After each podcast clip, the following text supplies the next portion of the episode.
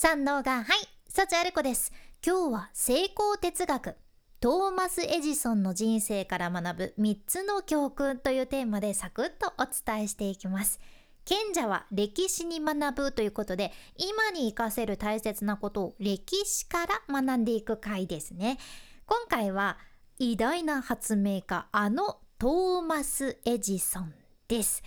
もうエジソンはもうどうかしてるぜというくらいいろんなものを発明されてる方で白熱電球とか蓄音機あとは初期の映画用のカメラとかもう私なんかは何をどうやって作られたのかもどこから作られたのかとかも全然わからないぐらいのレベルなんやけどやっぱりエジソンはそういう天才的な発明とか歴史的にもねすごく成功した偉人としてよく知られてますよね。うん、で小学校中学校でもエジソンはこういった発明をされた人なんですよ。すごい人なんですよってさらっと習ってで「えー、すごい人なんだ、うん、名前と発明したものを丸暗記しよう」っていう感じで終わっちゃいがちやったんやけど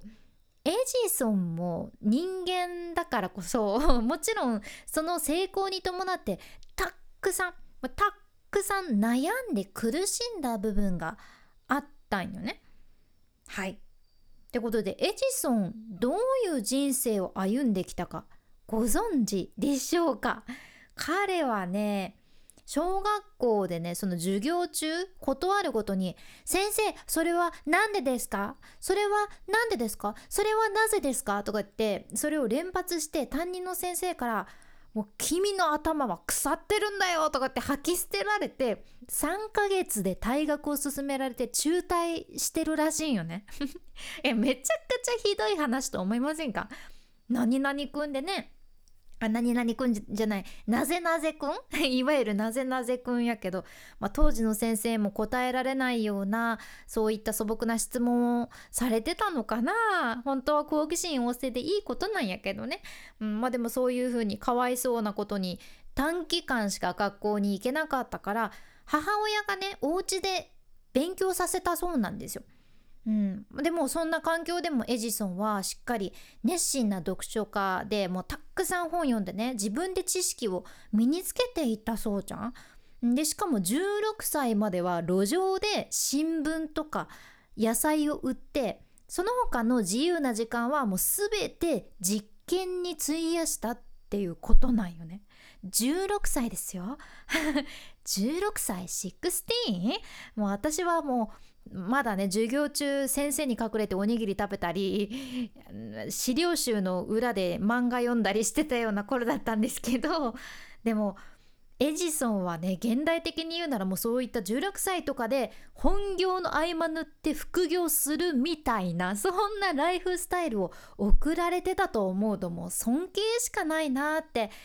思いますねすごいなって思うけど、まあ、そんなエジソンから学ばせていただくことってさもうたくさんあって今日はその中でも3つご紹介するっちゃけど1つ目がもう一回だけ挑戦するってことじゃね。エジソンの超有名な名言に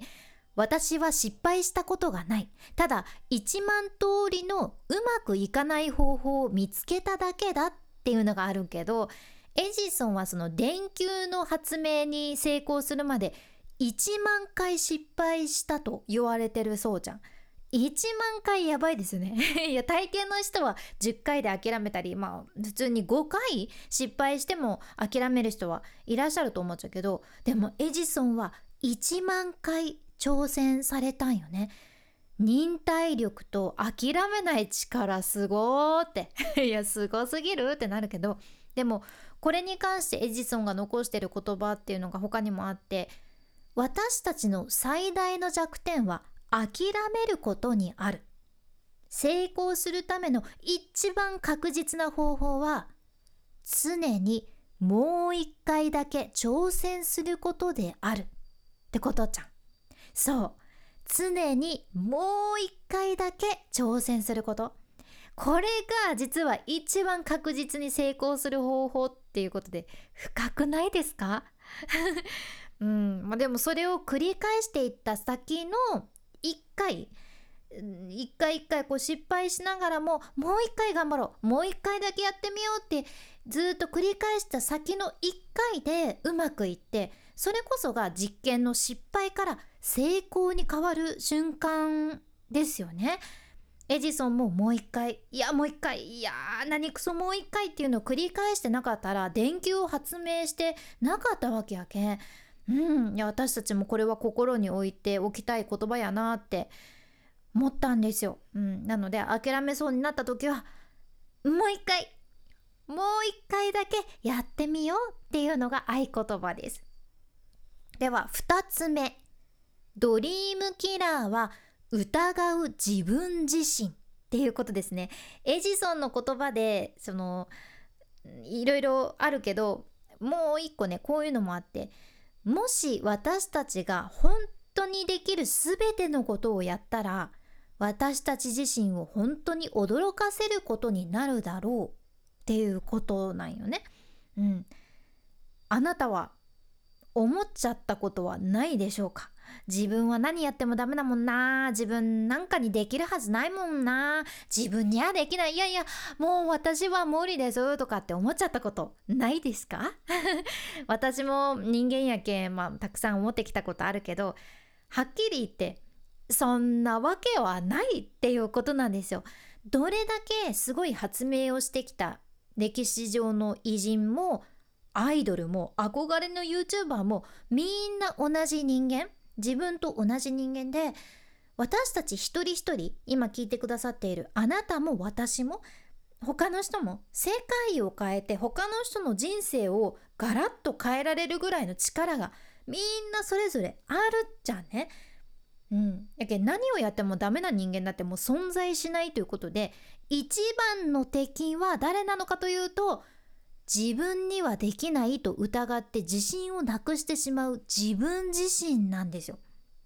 うん、いや私もリポーターの夢を叶えるために以前頑張ってた時もいくら周りに無理だよいやだいや無理だよって言われても自分だけは味方でいてあげようって思って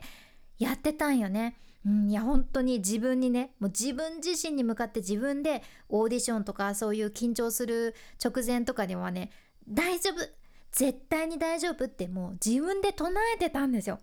うん、いや人間って不思議なものでさ私いやできないかもいやこれできんかもって不安になった時ってうーんなんかね本当に足が止まるというか前に進めなくなっちゃうんよね。そうだから自分自身にかける言葉ってめっちゃ大事やけんぜひ自分自身を信じてあげましょう。私も改めてあそうだったと思いました。では最後3つ目。必ず何か方法があるっていうことです。人生ってさいろんなことがありますよね。一人一人。辛いこと悲しいこと困ったこと悩ましいこといろいろ起こったらやっぱりわもうどうしようもないもう終わりだもうどうしようもない何もできないって思っちゃう時ってあると思うじゃん。私もそう思って絶望したことも何度もあるっちゃけど必ず何かしらの方法があるっていうのは覚えておきたいところなんですよね。でエジソンがね自分のあらゆる可能性を使い果たした時これを思い出してまだ使い果たしてないということをっていう言葉をおっしゃってるんですよ。うん、人生ではもうああもう何か解決する方法はもうこれ以上何もない。乗り越える方法なんてない。達成する方法も一つもないってそうやって絶望を感じてしまう瞬間もあるけどでも本当は必ず何かしら方法はあるんよね。人間不思議ともうもう手立てがないどうしようもないっていうところからいや何か方法が必ずあるはずだって思考に切り替わると何か方法を探そうって頑張るんですよ。何かあるなら探そうって。そう。でどれだけ目の前が暗闇でもトンネルの先には必ず光ってあるけんさん今聞いてくださっているあなたもこれから何かモヤモヤ思い悩んだりうわ八方塞がりだっていうそのトンネルにいる気がしたりしたら大丈夫です必ず何か方法はある今自分が考えている枠の外自分がまだ、うん、思いを馳せられてない領域に必ず何か方法はあるというのをぜひ思い出してみてください。ということで成功哲学トーマス・エジソンの人生から学ぶ3つの教訓。1つ目もう1回だけ挑戦する。2つ目ドリームキラーを疑う自分自身。3つ目必ず何か方法がある。っていうことでした。今回の内容もちょっとでも何かあなたの参考になればとっても嬉しいです。このポッドキャストでは海外の最新情報をこれからもシェアしていく件聞き逃さないようにフォローもしくは無料のサブスク登録のボタンそちらが応援のフォローボタンになっとるけんまだ押してないというあなたぜひ今のうちにフォローボタンポチッと忘れずに押しておいてください。君に幸あれ。ではまた。博多弁の幸あれ子でした。